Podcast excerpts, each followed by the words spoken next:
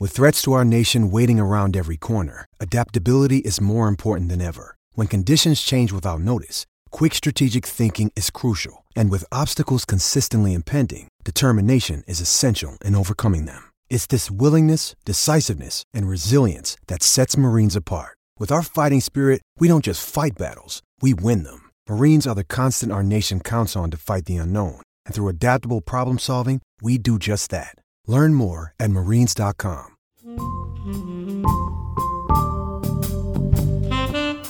You do. You do. I get the concern though, you know, where you're saying I don't want to get my hopes up too high, but just do it. You know, it's it's the one year you can and see what happens. It's gonna be okay. Yeah. It's gonna be okay regardless. Yeah, no, it, it's it's there's a lot. I mean, it's funny. I, I I've had the hardest time getting into basketball season. I just and part of it is because there's still so much football stuff happening. Like Hendon Hooker transfers to Tennessee. like what? yeah. What the heck? I mean, who Well, things. Tennessee is currently in the in the process of investigating themselves so they can find some cause to fire. So they can fire Jeremy. Let's be real. This is the funniest thing. Like they think. I mean, I'm sure there are some people that that are that that buy this, but most of us don't. No, We- most of us do not. Welcome to an ACC podcast. Um, I guess it's basketball season now officially. Um, I was not expecting to be saying that at this point in time because I was expecting that we would be previewing Clemson in a national title game, but that is not the case. But either way, oh, I'm Lauren Brownlow. I didn't say that, did I? I didn't. Yeah, sorry. Little rusty people. I've had holiday break here the last couple weeks, and by holiday break, I mean I was busy with holiday stuff and couldn't really uh, find a feasible way to record a podcast that would not have my child screaming weird things in the background. So, yeah, but I'm back and I couldn't think of anybody better to help wrap up the football season and get into basketball with than Kelly Gramlich from ACC Network and The Roar down in Clemson. Kelly, hi. Hello, Lauren. It is an honor to be back with you on the podcast, and I uh, completely understand what you're saying about the the holidays. I do not have a child, but um, it was still yes, very very busy, but good to have that time for sure. Yeah, I was on um, with uh, you and Qualk yesterday on your show it, on the Roar, and uh, it's funny. Uh, my kid ended up having to stay home um, that day, and he was like, I had to very much strategize how I I know. like put him in the room and make sure. Okay, you can't come downstairs. Mommy's on the radio. um, and so yeah, he's kind of starting to understand what that means, but it hasn't stopped him from at one point uh, coming downstairs while I was on the radio to say I have to go poopy. So no, Yep. yeah, and that Yep. was it picked up.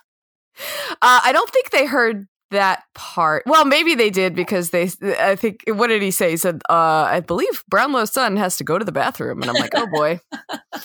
okay, so yeah, um, I only have him on a guest on this as a guest on this podcast when I can record him saying something that is like predicting games and whatnot. He won't do that for me anymore. And if I try to record him for this podcast, he usually says something inappropriate that I can't put on. So that's thing. I think it's Sarah Rutledge does it with her daughter, where you just make them pick a helmet, and that Yeah. wins the game. You haven't done that with him.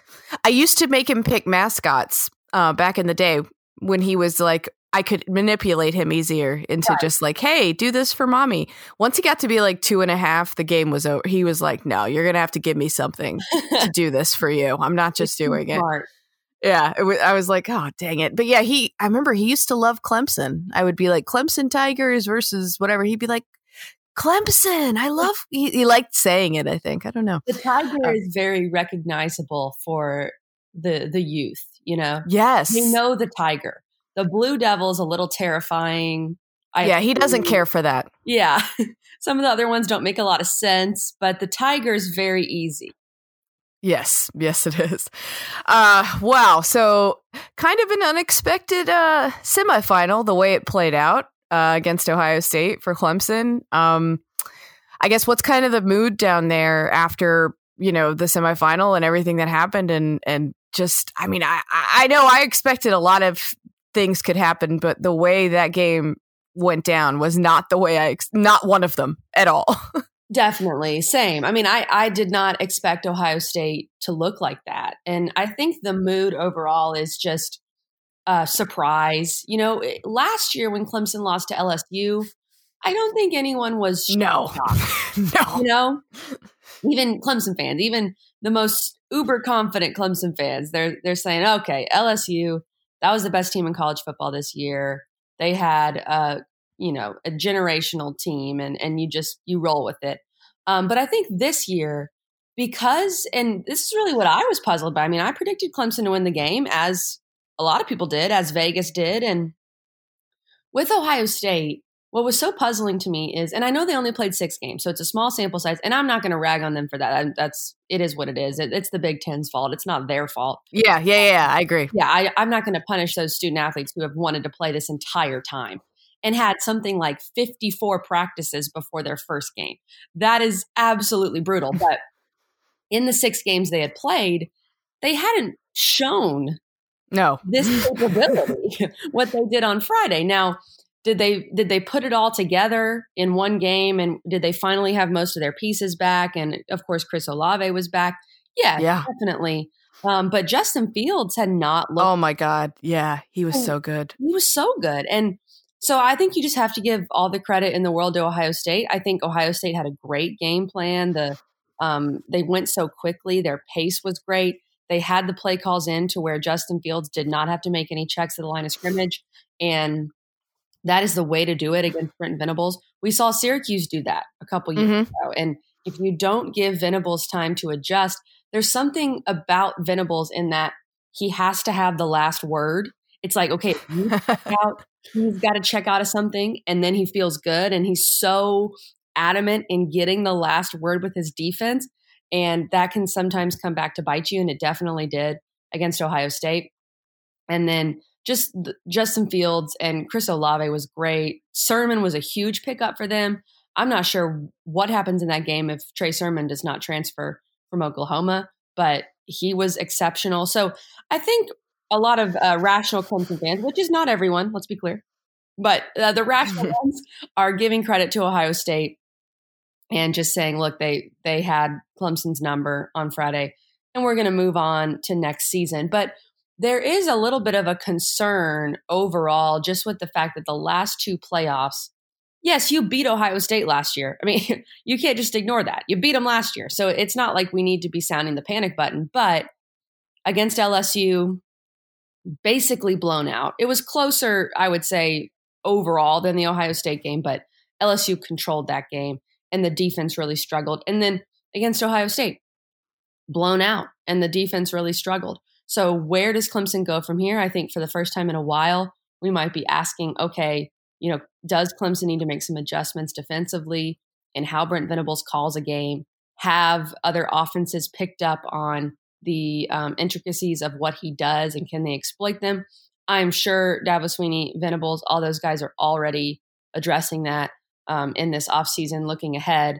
And Clemson's going to return virtually everyone on the defense. So that's a good sign. Jamie Skalski announced yesterday he's coming back for his like 17th year of college football. I was going to say, I was like, wow. Yeah, I saw that and was like, I mean, it makes sense. You can come back, obviously, if you were a senior. We've seen a few yeah. players around the league already do that. And, and I get it. If you don't know that you're going to be in, eh, you know, a high pick or if you think you could help yourself, it makes perfect sense. Or if you don't think you're playing pro football at all and just want one more year, one I totally year. get it.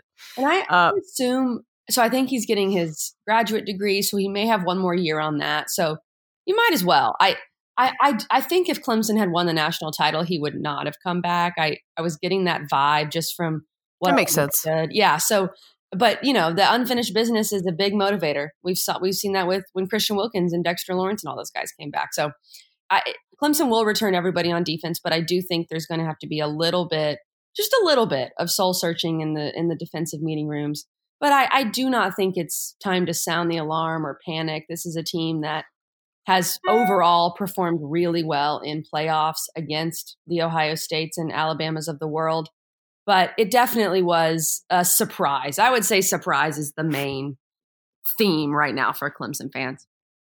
Well, I know with with Trevor Lawrence being gone now, and and I know that there's this feeling just from what I've been hearing that like okay, especially in the Atlantic division and even overall of like if you're going to get them, this is the year to get them next mm-hmm. season. Um which I think is kind of interesting because I think, you know, there's plenty I think to like about DJ Uiagalelei which thank you, you I, have learned how to pronounce because of you. So, yay. There's plenty to like about him. I think, if anything, what I would be concerned about from Clemson's end, you bring back everybody on the defense. But one thing that stuck out to me this season watching them, and certainly in that game, was like, I'm just not 100% sure that the talent level on defense is what we've seen in past years. To be fair, those those defenses were ridiculous and had like some of the best players we've seen come through the conference even. So like I'm not saying like they're dropping back their talent to like bad levels or anything. Yeah. But that's what I wonder is do they have, especially on the defensive line? That's what we're used to seeing with mm-hmm. Clemson, especially. Do they have those guys that change the game on the defensive line and up front, um, and and just make it impossible for teams to move the ball against them? I'm I don't know. I'm not so sure if that's the case, or maybe they're bringing some in. I know this was Dabo's best recruiting class in a while, which is crazy in and of itself. Lauren, it's a great point. I, I think you're spot on on that, and if there is one main concern beyond just the overall fact that the defense has been giving up points, it's the lines of scrimmage. And and that was always the question with Clemson, right? Even with Deshaun and those early teams, can eh, the biggest question against Alabama? Well, Alabama's got those big guys up front. They've got NFL talent on both lines of scrimmage. And really, the mm-hmm. question was offensive line because Clemson has had defensive line talent. Yes. Oh, yeah. The, the, last 10 years when you look at Da'Quan Bowers, even, I mean, you can go back that far, and Vic Beasley and Shaq Lawson and Grady Jarrett, who's still playing in the league and doing really well for the Falcons. And then you move on to Christian Wilkins and Dexter Lawrence and Clelin Ferrell and Austin Bryant and all those guys. I think that is the biggest question. Defensive line, where does it go from here? Bryan Bresee and Myles Murphy are two super talented. Oh, Myles Murphy's great. Yeah. yeah. So they're going to take that next step. And even you look back at some of those names I said, their freshman years arguably weren't even as good as Murphy or Bresee. So I think those guys are going to be good, but that's just two of your four. And I think the biggest question, Lauren, is Xavier Thomas. Yep. this guy, like, it's been so puzzling what has happened with Xavier Thomas. As a he was a five star, he was a very highly rated recruit in the same class as Trevor Lawrence. Um, so you know, everyone was super excited about Trevor Lawrence, but there were some people that were even more excited about Xavier Thomas. Couldn't wait to see this guy. And he was great in his freshman year. He had that big sack on Eric Dungey to seal the deal in the Syracuse game in which Trevor got hurt and Chase Brice had to come in and save the day. And then, isn't that a weird sentence thinking about? It's, it's so weird. Now he's going to App State. But where do you go from here? Can Xavier Thomas come back and be productive and play a full season? He did get COVID in March, so that really put a you know a struggle on his and then strep right? After that? strep and then he had like a death in the family. He had to go home. It was just it was a mess. Um, so we'll see what how what he looks like coming in. And then can these younger guys step up? Can you see guys like justin mascoll or can uh, justin foster come back? He's been out because he has asthma. He hasn't played this whole season um, because of covid. So what happens with the defensive line? I think that's the biggest question. And then if we're sticking lines of scrimmage, offensive line too. This O line, I just saw a breakdown from Dan Orlovsky on Twitter. He went back and watched the whole Sugar Bowl and he said that game was not on Trevor Lawrence. The offensive line got embarrassed. That's the word. Mm-hmm. Jackson Carman's going to the NFL, which I understand. I think he's going to be a third or fourth round pick. He might as well go. But this O line was so inexperienced, and they're in a weird position where their better players are all freshmen and sophomores. So your five stars are freshmen and sophomores, like um, Linthicum, I think is his name, who's coming in from Damascus High School where Bresee played. You've got some really good guys coming in, but they're all young. Yeah, that's a hard position it's to. Tough. Yeah, yeah. you you have kind of those fifth year guys who've been around forever that are nowhere near as talented as your first and second year guys. So how do you mix all that together? So I think the O line is probably the biggest question overall for Clemson. You got to find a way to protect. Uh, they they were not able to protect Trevor. Justin Fields, despite the the targeting hit from Skalski, beyond that, he was just sitting in that pocket, had all day to throw, and Trevor Lawrence was under distress. So I think that's um, one of the the bigger questions as well for the Tigers heading into next year. Yeah, and I mean, with the way some of the other teams performed, you know, uh, North Carolina certainly showed a lot of promise. Especially, I, I, did not expect that game to play out the way it did, yeah. considering everybody they were without. It was, uh, and you know, their defense. It, it's interesting. They had to throw some youngsters into the mix, you know, about midway through, sometimes early in the season, and um, those guys kind of they took their lumps and then they got better. Mm-hmm. And that you see that sometimes and it ends up paying off for you later. I mean, you saw that I think for NC State this year where they had to throw so many young guys on the field the year before because of injury and then all, and then that pays off for them this year. So I I I like where I mean, I like where both of those teams are headed, frankly, but certainly North Carolina, I think, has answered a lot of questions about will they be able to contend when they have this once in a certainly once in a North Carolina football generation mm-hmm. quarterback in Sam Howell. Will they be able to capitalize and make something out of that? And I wasn't sure after losing those backs, but you know, I'm a little more convinced now. Let's say, yeah, I, I, am high on UNC, and I was very impressed with the A and M game uh, defensively. Asante stepping in for Chazz Surratt, he was great. And then you had some of the younger wide receivers step up. Uh, Josh Downs, I believe, is his name. He was really yep. good. The running back position is the big question because yep. that eh, what what made Sam Howell so good, and this is for a lot of quarterbacks, but they use the run to set up the pass so perfectly. They lull you to sleep with Michael Carter, Javonte Williams, and then boom, deep ball, touchdown, 60 yards, it's over, that kind of thing. So and I think Sam Howell maybe throws the best deep ball in the country. I've said that multiple times. Clemson fans hate me on Twitter for it, but it's so true. It's yeah. So when you bring back Sam Howell and and you bring back a lot of weapons defensively, young guys, and then some wide receivers, the the running back spot is the biggest question. Can you get it done by committee? Because you're just you're not going to have the production of those two guys next year. But what's really in, intrigued me, Lauren, is the uh, confidence that Mack Brown is speaking with in the media. I love it. I don't think Mack Brown would say these types of things if he didn't think there was something there. I mean, he was the one saying when UNC was top five to start the year, whoa, whoa, whoa, we're not. Yep. and now he's saying our goal is the playoff. Like we we want to win a national championship. He's saying these types of things. And he's done it. He has that experience. So the Mack Brown effect, I just think it's a, it's a whole other factor for North Carolina. There's only two coaches in the ACC that have won national titles. It's Dabo Swinney, it's Mack Brown. I know it was a couple years ago, and I know you, Lauren, as someone who's grown up following North Carolina, you want to hear this. You're like, okay, all right, I, we'll we'll wait till next year. I mean, listen, I had this, I had this I had this out on Twitter with people because I understand, you, you, know, I understand where the skepticism comes from and what happens in the triangle because everybody's used to their football teams just either be, being mediocre in the right. case of state or Carolina. And even when they have the good year, stumbling and falling on their face in some game that they shouldn't lose. They're used to that you know, and I get it. And so when I, you know, I think I quoted something Mack said in the presser, and I had a state fan who I'm friends with in real life, like say something mm-hmm. like, "Okay, Mack, yeah, you're gonna win what ten game?" Or he's like, "What? Yeah, you're gonna win ten games, whatever." And I was like, "Look, what do you want him to say?" Like what what do you want him to say? Like we have this like once in a generation quarterback and like all this talent coming back, but you know North Carolina football, right. we'll just find a way to mess it up. Come on.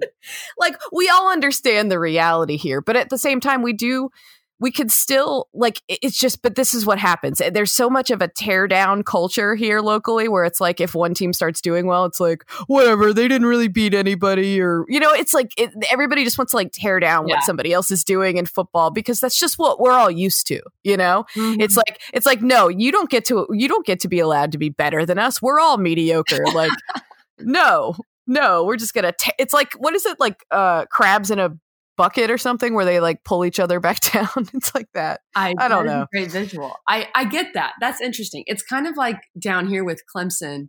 You know, Clemson basketball is very good. And some of our listeners just sometimes I feel like sometimes they think we're joking. Like they just And I'm telling you, guys, Clemson is the highest ranked ACC team, tied with Virginia Tech in the AP poll. And they're like, okay, all right, what are you talking about? Come on. And, and, see, I get it though from their perspective too, because like eh, there have been times where we've seen Clemson like basketball get off to really good starts, and you're like, okay, this team is for real, for real, and then all of a sudden they sort of, you know, hit a tough stretch or hit a wall, and you know that is not very common under Coach Brownell. I feel like under that's Coach true. That was more Purnell. If they lose five games by a combined seven points in the first in the first two months, that's generally what they do. That's true. Yes, but it's like it's like very much an almost thing. I think eh, with some people, and I get that too. Yeah. So it that's that's what happens until you have something to kind of put next to it, with some sort of ACC title or something like that, or something. Mm-hmm. You know, I mm-hmm. mean, and, and in football, no ACC team has won a title since like eighty. I think it was eighty was the last one for any of them. So you know, I get it. I get. It. I get. Triangle team. Uh, which one did that? Uh, state. Oh no, it's Carolina. It's Carolina won the last one. Won the ACC in that long? Oh yeah, in football, yeah. Wow, yeah, that makes sense. Yeah, well, yeah. No, I, Florida State won every title in the '90s. To be fair, that's the thing. yeah, yes. Florida State came, and then there was always a team that was just like this dominant team, and every time, I mean, State had Russell Wilson one year and lost to an ECU team that missed a bowl. you know, that is that is it in a nutshell. That that is such a good representative of triangle football. Yeah, it's just and so they're used to finding the banana peel, so I get it. But like again, and with North Carolina has a similar question to Clemson. Like you said, the running back position, they are bringing in a five star running back, um, or not five star, four star, which is still really high for them. Mm-hmm. Um, I think he's like I just looked it up because I was sitting there looking at it when it was clear that those running backs were going to go pro, and it's like, uh, guys, who's going to run the ball next year? Um, he is, uh, I think, 13th nationally at, at running back. That's his rank, and the number 16 player overall in the state. Kamarro Edwards mm-hmm. from Havelock. Ooh, Havelock produces good football. Um, but yeah, they so I mean they have a five star coming in. Um, they like some of the freshmen a lot, but there was literally no reason to use them this year. Why would you? Why would you take any carries away from Michael Carter and Javonte Williams? That would just be silly.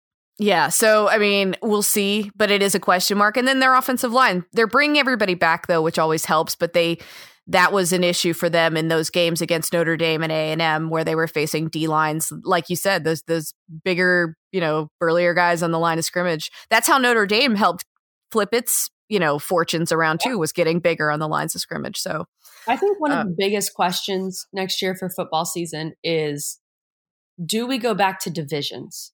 Because mm-hmm. if so then if you look at the um, you know the the schedule of who clemson is supposed to play from the coastal they play georgia tech every year and then this next year it's supposed to be pittsburgh which i don't see them changing. I think it's already kind of it's on the schedule at Pittsburgh, where Clemson's never played. So if that's the plan, then of course Clemson and North Carolina are not going to play in the regular season. And I think that makes it a little more interesting because then it's it's one game, right? UNC, can you do it in one game? Can you force turnovers? Can Sam Howell play exceptionally well? Can you do it just one time in the ACC championship? And I think that's a little more interesting. The biggest issue for Notre Dame this year is they had to play Clemson twice. I, I think that's that's just it's it's not going to go well if you got to play Clemson twice. But if you have a one off and you play the game of your life, there's a chance. Well, and one thing Mack did point out though was he said he I mean he has said this straight up. Uh, he didn't say it that season. Well, maybe he did say it that season, but either way, he has said when when we played Clemson and you know went for two and all that stuff. He's like yeah. they weren't in, they weren't interested. That's what he said. He's like talking I, about Clemson. As someone who was in the stands, I could feel that vibe. But still, me too. After, after that first touchdown Howell threw, like get interested. I mean, this is a team with a coach that is capable. So I get that, but I also think from a Clemson perspective, get interested. This is a team that can beat you. Yeah, this year though, you're right. Like I, I think it's a one-off, and and certainly there's a lot to figure out about how these teams are going to look next year, of course. But like, uh, if North Carolina can get into that grad transfer portal, maybe too, or just the transfer portal in general, and get a running back. I know apparently there's one from Tennessee that has interest, and we'll see. Um, um, because they need to plug some holes for sure I think. But yeah, I mean, uh, it'll be interesting. This this is a window. It's a little bit of a window. Um, it's a it, to a lesser degree, somewhat with NC State. I like where they're headed. Um, I still think they're a top twenty five team next year. Um, they got a Emeka Emezie back next mm-hmm. year, which is That's awesome. Great. Yeah, and they're going to have a healthy Devin Leary, Bailey Hockman. I, lo- I I I loved what Bailey Hockman did for them this year, but I was really happy for him um, and and glad that like I'm sure Dave Doeren and he had a frank conversation and they got it over with quickly. He's transferring. Yeah. That's awesome. Um, because I was worried that if he played too well, I mean, not worried. Like that's good if he plays too well, but if he played too well, I thought NC State might have a bit of a dilemma. They're not going to have that dilemma anymore. Mm-hmm. So, um, yeah, that uh, I think they're certainly a very interesting team. They had to play a lot of young guys last year and this year, and and they're gonna uh, it'll be it, it's gonna be like it's like come on people in the triangle it will be fun like you do have a window you um do. you do i get the concern though you know where you're saying i don't want to get my hopes up too high but just do it you know it's it's the one year you can and see what happens it's gonna be okay yeah it's gonna be okay regardless yeah no it, it's it's there's a lot i mean it's funny I, I i've had the hardest time getting into basketball season. I just and part of it is because there's still so much football stuff happening. Like Hendon Hooker transfers to Tennessee. like what? Yeah, what the heck? I mean, who well, things Tennessee is currently in the in the process of investigating themselves so they can find some cause to fire. So they can fire Jeremy. Let's be real. this is the funniest thing. Like they think. I mean, I'm sure there are some people that that are that that buy this, but most of us don't. No, we, most of us do not.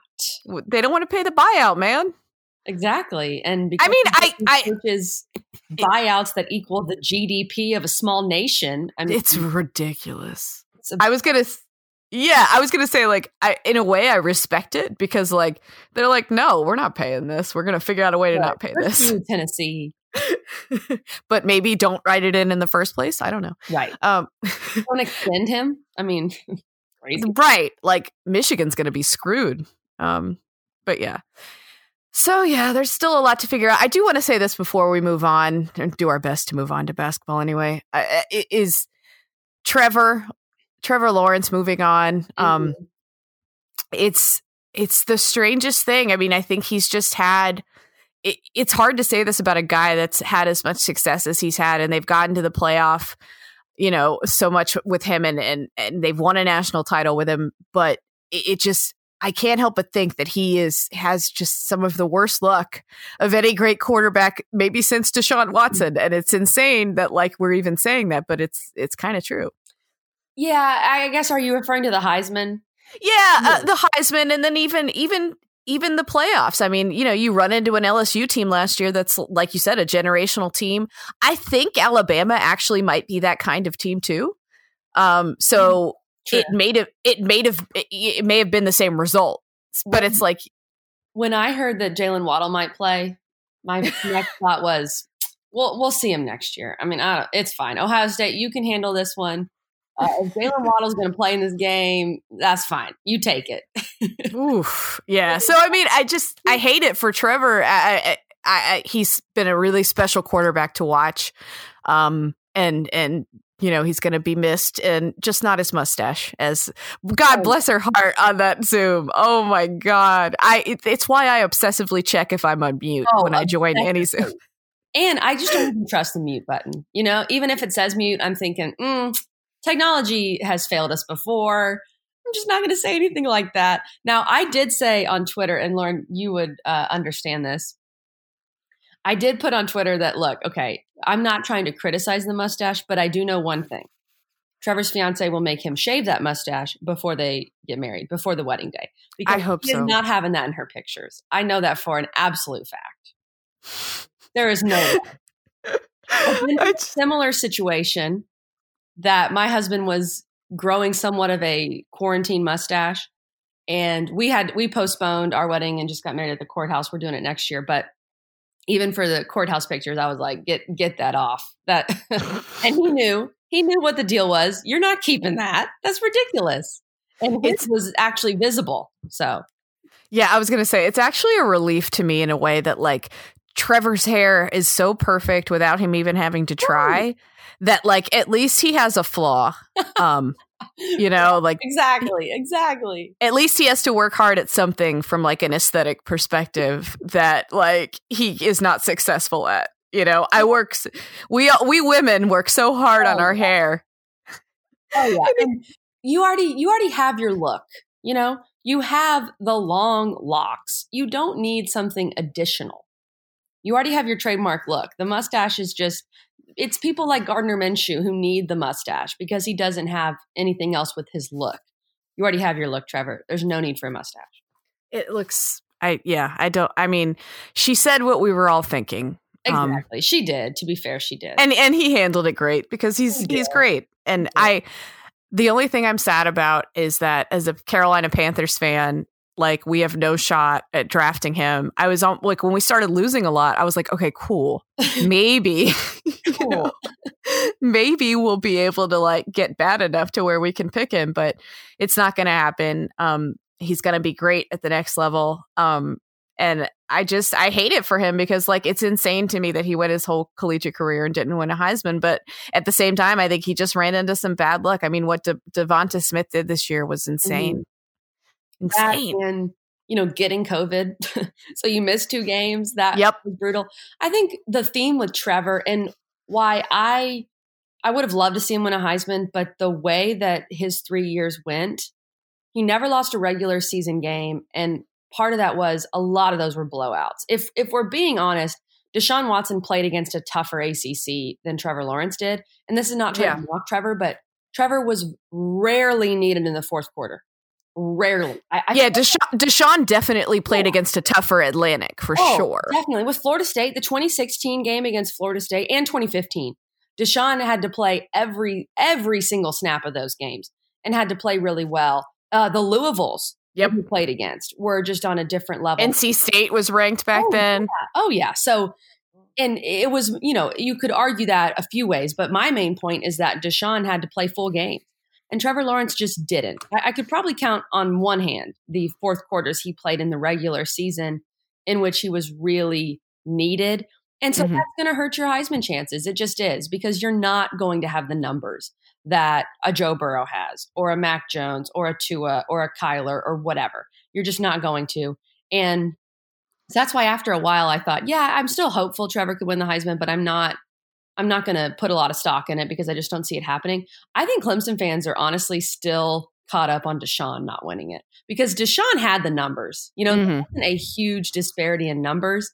And it's frustrating to see a running back in Derrick Henry, who's gone on to be a great pro, but he also had oh I don't know two billion carries. It's it's so hard with Alabama. I have yeah. a Heisman vote, and I really struggled a lot mm-hmm. this year with it because and De- DeVonta is like great. He's a great wide receiver. I I ended up putting him second, and I did vote for Trevor, and mm-hmm. I and I felt look, I, I I will admit it was a little bit of a lifetime achievement award. Sure, and but we've seen that happen in the Heisman before. Right. And I just I felt like it was unfair to punish him for getting COVID. like right. because his numbers would have been just as good. And, I, and, and no offense to Mac Jones, who's been awesome this year. He's been so good. Um, but it's like it's with Alabama, you just look at everything they have and you go, well, who is it? And it's easy to, for yeah. me, it's easy to pick out DeVonta as the guy there. You know, it's mm-hmm. easy to do that, and and and I think that's completely fair. But even when you look at Najee Harris and you look at Mac Jones and you go and you look at their O line and you're like, okay, well, who is it really though? Mm-hmm. And, and and I think DeVonta clearly was the guy that stood out the most to me as like, yeah, he's that guy, he's that dude for sure. Um, and I but his. Oh, go ahead. No, you're fine. I, yeah, it just that it's just tough for Trevor, and, and I and I I knew he was probably not going to win it, but I just and I struggled with a lot. I went back and forth so many times. I was just like, oh, I don't know, I don't know what to do here because I do think DeVonta is is the best player that I've seen, but like, man, this just sucks for Trevor. Mm-hmm. It's I I don't have a Heisman vote, but I I don't envy you guys in that it was it was definitely a tough year. Let me say yeah. about Trevor because this is kind of mind blowing when you think about it to date, you know, as of now, Trevor has yet to play, or Trevor did not play with a first first round wide receiver at Clemson. Wow. Think about that. Now, Justin Ross if he comes back, which I'm hearing that he will, and if he can stay healthy, he is obviously a first round talent. But there's a lot of questions about his health. But Tee Higgins was not a first round guy. He was drafted in the second round. Renfrow's a fourth rounder. I bet Amari's going to be a third or fourth rounder. Cornell Powell, maybe fourth or fifth rounder. He has not played with a first round wide receiver. And Mac Jones just looks out on the field and he's got first round guys all over the all over the um, the yard. Etienne might be a first rounder, so keep that in mind. But Deshaun Watson played with Mike Williams, who was the seventh overall pick, and that's a, a little bit of a different comparison there. He also had a tight end that was actually productive in, in Jordan Leggett. Wow, that's wow. I, that's kind of insane. Yeah. I I never mm-hmm. thought about it that way, but you're completely right, and that could have gone in the first round. He's had an excellent rookie year, but for some reason, I, I think maybe his his 40 time wasn't exceptional, and he's a little skinny, but Tee's having a great year. So I think people are looking back and having some regrets not taking him in the first round. Yeah, no, that's wow. When you put it that way, it's crazy, right? Yeah. Yeah, and and uh, you know, I was actually started that made me think about Sam Howell and I'm like, "Huh, as great as his receivers have been and running backs, like I wonder if the same will be true for him when he finishes his mm-hmm. Carolina career that he won't have played with any um first rounders. I wonder. Um I don't know where um I don't know where uh Dyami is projected to go. Uh Dyami Brown. I I guess it'll depend on how he tests. I'm not sure if he's a first round guy, but I don't. It doesn't look like it from what I'm seeing, but Dyami Brown is a is a heck of a player. I will say of players since we've given kind of a you know a goodbye to Trevor. Um, of players that I will miss the most and miss watching, Javonte Williams is at the top of that oh, list. Yeah. What Just, a monster. And the thing is, like, he had lower yards per carry than Michael Carter. He had fewer yards than Michael Carter, not by a whole lot, but he did. But, like, he just he broke so many tackles. I think Pro Football Focus said like he had broken the most tackles. I don't remember in what span of time. It'd been a while. Um, it's just it's insane. He forced like more missed tackles than almost anybody in college football in the last like I, I forget the stretch of time, but it was a lengthy enough stretch of time that I was like, holy crap.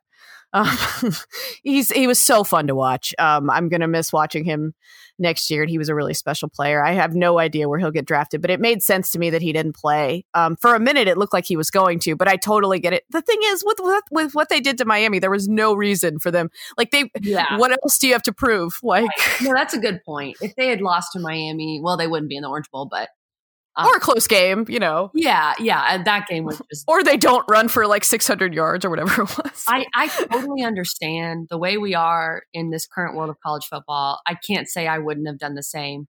But as a fan, it's just, it's such a it sucks. It's such a bummer because it's the Orange Bowl. I mean, the last time North Carolina was there was what, 1950? Yeah, you have to wonder what would have happened um, if they had played, especially. I, yeah, I, I kind of think so, but I don't know even just one of those guys even like north this is the, this is the i have followed north carolina football my whole life coming back in but yeah. you know the that's there's the whole thing of like i don't know man they might have still found a way to lose it but well the most puzzling part to me of that whole game was that first sam howell pick yeah and that cost him so if, if he has Dyami Brown, I don't know. He still had Dazz Newsome, but that was really puzzling. And if you have just one of those guys, Javonte Williams or Michael Carter, I, I think North Carolina wins.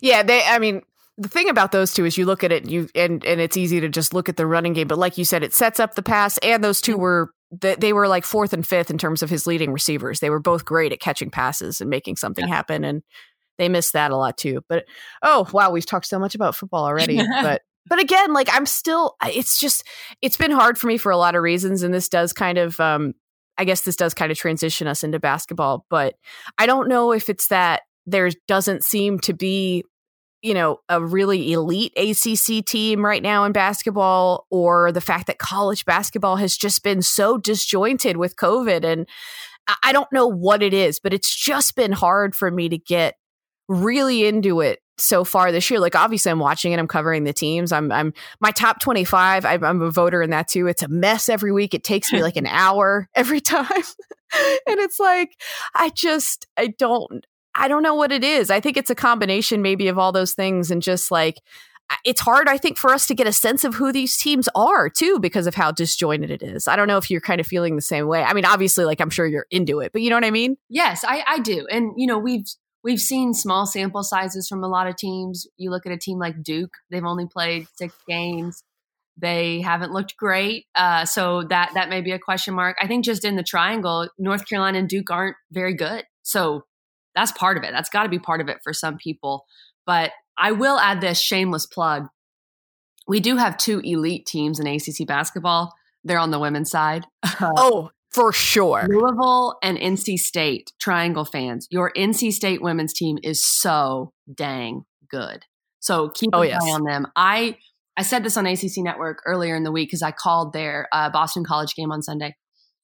I have always been, at least the last couple of years, I have thought that Louisville was a step ahead of NC State. I think NC State is a legitimate Final Four contender. So, ooh, I love this. Keep an eye. They brought in um, a transfer in Raina Perez, a, a graduate transfer point guard, who I think has added a lot of things for them. She speeds them up. She makes them go a little faster. Cunane is still one of the best players in the country. Two sophomores, Jada Boyd and Jakia Brown Turner, are stars. And Wes Moore is a, a great coach. So I, I think NC State has a chance. They got to stay healthy because they really only play six players, but I really like them. So, and maybe that's why, like, I've been able to get in on the women's side. Now, the women have had a lot of pauses. They've had a yeah. lot of programs on pause. But because I feel like the women have two legitimate Final Four contenders, maybe it's easier to get into it. Whereas on the men's side, you know, I'm not putting any of these teams in the Final Four. Now, I think could one of them make a run? Sure. But it's a weird year on the men's side where the last bracketology I saw, I think they had nine men's teams in but just not an elite team. Florida State hasn't looked great. They lost to Central Florida, which was really puzzling. They lost to Clemson. Duke, now they're on pause. yeah, so now they're on pause. So maybe that's the issue on the men's side is you just don't have that elite team, but I think you have a lot of very good teams so far. Yeah, I, I think you're right, and you're you're totally right about the women. I I I watched their game against um oh god I have this I don't know why it's complete South Carolina. That I oh, watched yeah. that win. That was awesome. And now that uh, game, I, I will say if that was the only game you watched I'm sorry because no no no no no. It's okay. but listen. NC State has looked a lot better since then. It's weird to say they've looked, they've looked a lot better than when they beat South Carolina. But they didn't have Jada Boyd in that game. She had a meniscus issue. Um, but that game was just sloppy on on a couple levels. It was yes. very early both teams have looked better since, but that was still a huge win for NC State. Huge win. Yeah, that it was when we love Wes Moore around here. It's it it's not. I mean, I used to cover women's basketball because um, I used to work. You know, I used to cover Carolina sports exclusively back in the day when I first got out of school, and I I have I've certainly covered enough women's basketball that I know that like those games can happen where you, oh yeah it just looks raggedy and it's early and yeah yeah yeah like it's I didn't yeah and and i've it's just hard around here because you've got all the football going on you've got all the basketball. It's hard sometimes to have the bandwidth to like yeah. you know well, watch everything. the problem with this year is nc state has the new reynolds you know that place is just gorgeous. And so they they usually have a great turnout and i think fans can get a little more into it when they can go to the game. And that's what's a bummer right now is nc state normally has a solid you know six seven thousand people there and they can't have that right now. So I think that's a bummer. Yeah, for sure. Um, yeah, no, it's interesting with the ACC. I just, I've, and I think it is. It's just hard, and even around here for the women's side, like you know, it's been UNC. It's has been exciting. They're clearly improving, um, but then you know what happened with Duke, and I and I get it. I understand. Yeah. You know, and it's it just sucks because everybody was excited about Kara Lawson coming in. She's just so magnetic of a personality and and, and very likable person and and really cool to have her here. And then they they have to stop in her first season. And it just you know it's just it's a mm-hmm. lot. Like you said duke's only played six games on the men's side. And it was funny coach k mentioned this too the other day. I, i'm kind of i've been on coach k's wavelength with this. Not necessarily that they should like i don't know it just feels like it's so disjointed right now. It's just such a mess. And it just feels like the ncaa is just kind of like doop doo doo. We'll just keep on plugging on. And it's like, mm. you know, like, okay, guys, I guess. And, and that I've, I, that's, I think, what Coach K was saying almost more than anything else was like, are we like, do we have a plan here? Do we know like how bad we're going to let this get? Like, what are we doing? you know? Mm-hmm. And, and he said the other day, it was funny. He mentioned that the net rankings came out and he literally laughed and he's like, I don't know how, but okay. like, and I get it. Like, there are teams out there that have only played two games. I looked in KenPom. Yeah. Like, it's, it's so disjointed. It's crazy. Like, Wake Forest has played four. Oof. Total. They played two non-conference games because they had to shut down, and uh, they're zero and two in, in ACC play. They're super young, so I get it. I I understood when the Duke women shut down. I was surprised to be honest because yeah, I was too. Seen any really Power Five teams do that, but I get it, and I was I was bummed because I wanted to see them play. I, I think Kara Lawson's great for the sport, great for the league. They had some really nice, young, talented players. But yeah, and then on the Duke men's side, that Boston College game the other night, I thought they were going to lose it. I was so I was just shocked they found a way to win it. it. Wendell Moore showed up finally, so that was a good sign for them. But I, I think that is kind of the issue is that your blue bloods haven't looked really good. I think Louisville is actually starting to look better. Yep. I watched a good bit of the Virginia Tech game. I was impressed with Louisville. And then I do think Clemson is is pretty good. And yes. I'm excited about this Clemson North Carolina game, Lauren. Could we see the Tigers go back to back? That has to be a shocking thought for a lot of North Carolina fans. I was going to say, like, on the list of things we've all seen, in, in, just in general, in the last like calendar year, in it, like not just in sports, but overall, like it would like be a drop in the bucket, I suppose, but like just chalk it up to yet another weird thing of this 2020 21 yeah. era that we're living in. Where well, like, I'm really glad for Coach Brownell that he did it last year because I could just see if they did it for the first time this year with no fans. Just imagine the excuses we'd hear. And I would get it. You know, if you do it in the Dean Dome without any fans, it's like, well, but so I'm glad he did it last year because this year there might have been some sort of asterisk. Yeah, no, that makes sense. But uh, yeah, it was. It, it's it's gonna be. I mean, I, I, you guys had me on to talk about it. I mean, I, I've seen things defy logic before, but I they, they're going to need a lot of things to change in a short amount of time. This North Carolina team, if they're going to beat a team like Clemson, who I'm looking at KenPom now, um, and I think I said this is the best defense Carolina has seen. I was literally right because they're number one in KenPom's adjusted defi- uh, uh, defensive efficiency, and Texas is third. So, I mean, you know, but that that Texas game feels like so long ago for North Carolina. Yes, it does. It, it feels like quite a long time ago for UNC. And when you look at what they've done lately, uh, look, they've won two in a row in the ACC. Let's give credit for that. Technically true. They found a way. Basically identical scores 66 65 over Notre Dame, 67 65 over Miami. The Miami game was rough, but they also beat Kentucky, who's not very good, but you still beat Kentucky. And I think it, they're in a better position than if they had lost the Miami game. There's no doubt. But the lack of scoring, I think, has been a concern. The inability to shoot the basketball has been a concern for North Carolina they're going to have to find a way to just manhandle Clemson, to be super physical with them, to use their size, to rebound, but also to score off those rebounds. Lauren, that's what's been so baffling about UNC is they rebound the ball so well. But for example, in the North in the uh, Georgia Tech game that they lost, they rebounded the ball. They had 37 boards. They only had seven second chance points. How is that even possible? I, I do not understand. I, I, I watch most of their games, and I can't really answer that question. I don't. it's it's it's it's pretty bananas. It really is. I, I, I, there's no yeah, and then they just turn it over too much. I mean, that's just that they continue to do that. Um, and certainly a team like Clemson can take advantage of something like that. And and I just. Uh, it's baffling to be honest. I mean, I knew they would have problems because they don't have experienced guards, especially at the point guard spot. I mean, that's I'll be interested to see it. It's tough because Leaky has played so Leaky Black has played so well in the wing, but it'll be interesting to me. They've played him some at point guard, mm-hmm. some. And he can do that. I mean, he could Roy Roy Williams has said like he can play one through four, technically. I mean, he's six seven, I think. Um he's got but, Yeah. So like, but he it'll be interesting to see if they slide him over there some if if these freshman guards continue to struggle but roy knows like for them to have success those guys have to figure it out i mean that's just what it is oh, he's six eight sorry yeah and you know that might be a good idea against clemson because clemson's guards are pretty small when you look at uh, Nick Honor and Al-Amir Dawes, these guys do not have a lot of size. Clyde Trapp has some size, but he's not going to play point guard. So that might be an interesting way to do it. If, if you're North Carolina, just go all out on your size because Clemson is not a big team.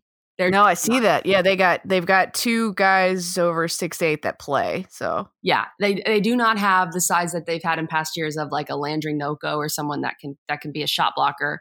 They play PJ Hall. He's six nine. Uh, Aamir Simms, of course, is six eight. Sometimes they'll play Aamir at the five. So we'll see. I think it's going to be a very fun chess match between Roy Williams and Brad Brownell. But I do think if I'm Roy, I'm saying I'm just going to go on all in with my size. That's my advantage. I've got all these massive players. Let's just try to out rebound. Let's be physical. Let's put a lot of pressure on their small guards and see what happens. Yeah, no, for sure. And it's just eh, yeah, it's a it's a weird it's a weird year around here. Like you said, Duke's only played like 6 games. They've looked weird. Um, but you know what? NC State, when we're talking about good teams in the ACC, I I think I'd put them on that list. I really do. And I feel okay, I have to like this is so random, but um so my husband and I are downstairs watching the game and and they're up like 7 or something on Clemson in the second half and I'm like I, I, I turned to him. He's, you know, he went to, we both went to Carolina's where I mm-hmm. met him. And I, I, turned to him and I'm like, sorry to tell you, bud, but I think state is like the real deal this year. Like, I really do. And he's like, all right. And he, he goes upstairs to go to bed. that immediately Clemson starts their comeback. And I'm like, oh boy. And then, uh, and then, and then against, no, Lauren.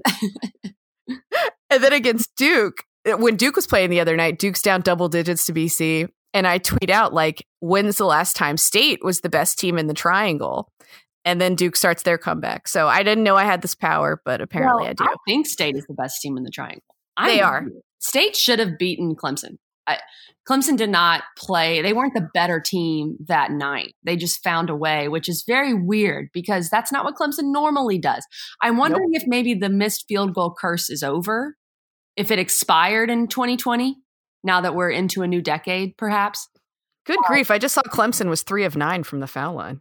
Yeah, it was rough. I, I don't know. See, NC State should have won that game. They didn't have Braxton Beverly. Devin Daniels had some weird turnovers at the end of the game that were just puzzling. Yeah, uncharacteristic of him. Yeah. Yeah. The, the beauty of what Clemson does is they're not, you know, they're not going to press you consistently. They're not in that Kevin Keatts style, but they apply such good defensive pressure on your guards for 40 minutes that they wear you down. And I think we saw that, especially with that because NC State didn't have Beverly. It, it just wore them down. And then Nick Honor made some huge shots. Aamir Simms finally got going. He was struggling. He was quiet. He can be passive sometimes, which I think is the biggest knock on him. But he got going in overtime, and Clemson was able to sneak out a win. It's a very weird thing to say Clemson kind of pulled a win out of nowhere because that's very rare. Normally, Clemson has to fight tooth and nail for every single win they get. But I do think NC State's pretty good. Yeah, I mean, they're everybody on their team has just gotten better or stayed the same, which is exactly what you want to see.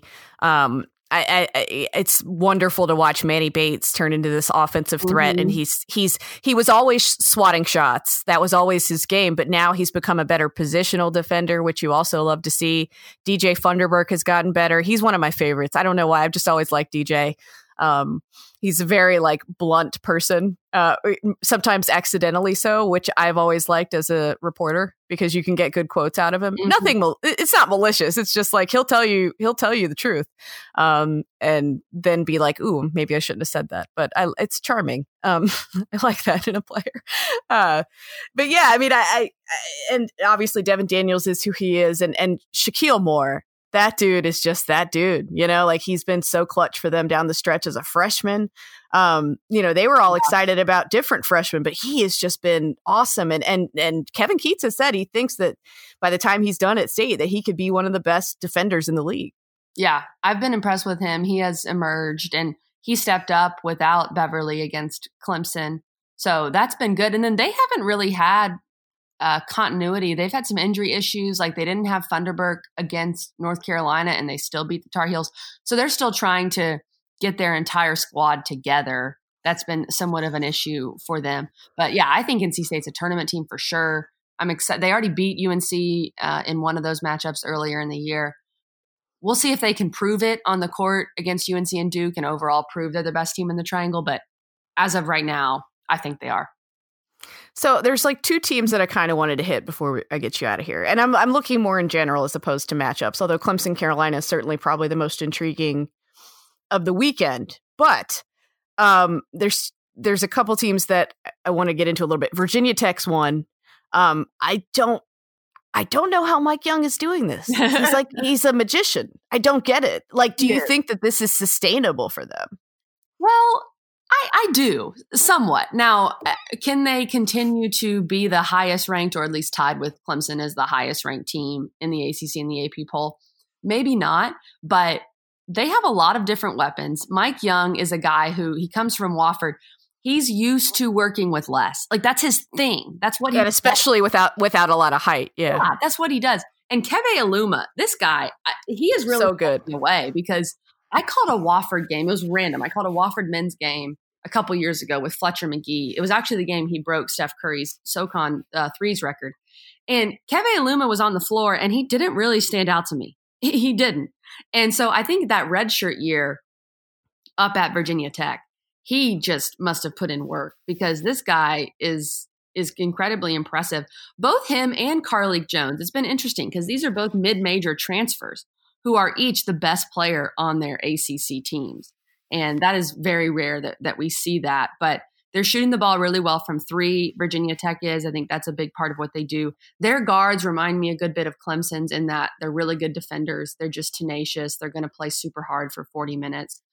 So, can they sustain it as in can they win the ACC? I don't know about that, but I, I do think they're going to be a tough out in the tournament.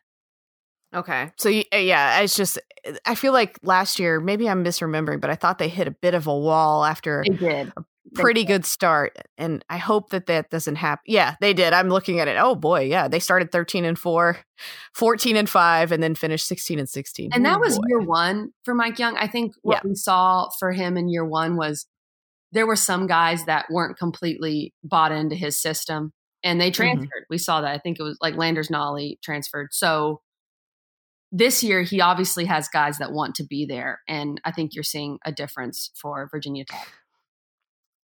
And i don't know if it, maybe i'm being too harsh here because the other team i wanted to get into a bit was notre dame and they do play each other this weekend so there's that. Um, virginia tech um, hosts notre dame. I am puzzled as to why notre dame is three and six. They were 20 and 12 last year. They returned a lot. Um, they've got some guys putting up uh, pretty good numbers. Like Nate Laszewski's gotten a lot better. Yeah. Juwan Durham has not taken the leap I thought he ha- he would, though. Prentiss Hubb has been really struggling. I don't understand why they are this bad right now. I think I think it's kind of twofold. I'll try to explain it. Uh, first of all, they played a ridiculous schedule to start the year, and Mike Brey even talked about that when you're playing Michigan State and Ohio State, and and they beat Kentucky, and Kentucky I thought you know you thought they'd be better, but they played Purdue as well. So they had some some tough games, but they are undersized. They're getting out rebounded on the year, which is never a good sign. And then for whatever reason, I, I don't know. I don't, I don't know much about Notre Dame's basketball recruiting apparatus, but they just don't have the guys that have been pros. You know, they don't have a Pat Connaughton, um, uh, the a Grant kid who's very good, who can go get their own shot or even when you look back at, at some of the guys they've, they've had in recent years. I think that's the concern for Notre Dame. I think the overall talent level has decreased. And I don't know what or why. I, I couldn't really tell you why. I would have to know more about what's going on specifically at Notre Dame. But they just don't have the level of talent that we've seen them have in recent years. And I don't know how you remedy that, but I just don't know how good this team can be with their overall talent level. Yeah, I just it's it, and the thing is too like they've made their their living on on shooting and, and having shooters and Dane Goodwin has has lived up to that but he's still only made 14 threes. Prentiss Hubb only shooting 31% like it's you can't yeah they and they only play a few guys they've always been like that um they i think they're still as good of, of a passers as as they usually have at notre dame but they just can't sh- they, they don't have enough shooters if nate Laszewski's your best three-point shooter and he is yeah he's shooting um, 59% that's ridiculous yeah, and he has their most made threes. Like that's a good thing for him as an individual player, but it's probably not the best thing for them in general because they need their guards to be knocking those down as well, and that's right. just not happening. Right. Um, um, yeah, you're probably right. I'm probably being a little harsh on them because of who they've played, but I also have watched this North Carolina team all year, so it's like, well, and Notre Dame, you know, this was a team that made an Elite Eight just what was that four years ago? Yes. So yeah. you're not that far removed from almost making a trip to the Final Four. Yep. Yeah, and uh, I, I do this. I I am a Notre Dame stan, as people who listen to this podcast know, because I love the way they play offense. Um, and yeah, they just they've never been a great defensive team. That's just not the way they play. Part of it is because of the depth thing and who they like to play, and they don't play many guys, and they want they want I think they want fresh legs, so they don't pressure you much. They don't force a lot to happen defensively. Yeah, um, that's just who they've always been. They don't foul, um, but yeah, I mean, it's like you said, the rebounding is bad, and maybe some of that's because you got Laszewski floating around around the three point line, and he's seven feet tall. So good point. Good point. yeah, I don't know. Um, all right. Well, I that's about it, really. I mean, I can't. I, it, like I said, it's just been hard for me. It's hard for me to like get really, really into it. I think maybe in the next month or so I will. Um, but like, and then you have State Carolina like two days before Christmas, when like that's usually the time of year people play like you know Yes. Some random bad weird. team. The, the schedule has been weird. There's no doubt about that. I agree. But yeah, right now we're looking at Clemson, uh, the basketball school. Yeah, Lauren, we'll ex- see. Uh, we'll see if the Heels can get a signature win this weekend. Mm, I don't know. I don't know. Uh, all right, Kelly Gramlich, tell everybody where they can find you. Yeah, uh, on Twitter at Kelly Gramlich. We've got the Gramlich and Mac Lane podcast. We've given out our football grades. Uh, actually, the pod the pod that's out today, the grades for each team. So go see what grade your team got. We also had Amari Rogers on this week, and then if you're ever in the upstate of South Carolina, out of bounds, twelve to three on the Roar, and then talking hoops on the ACC network. I've got the Boston College Wake Forest women's game this Sunday at four.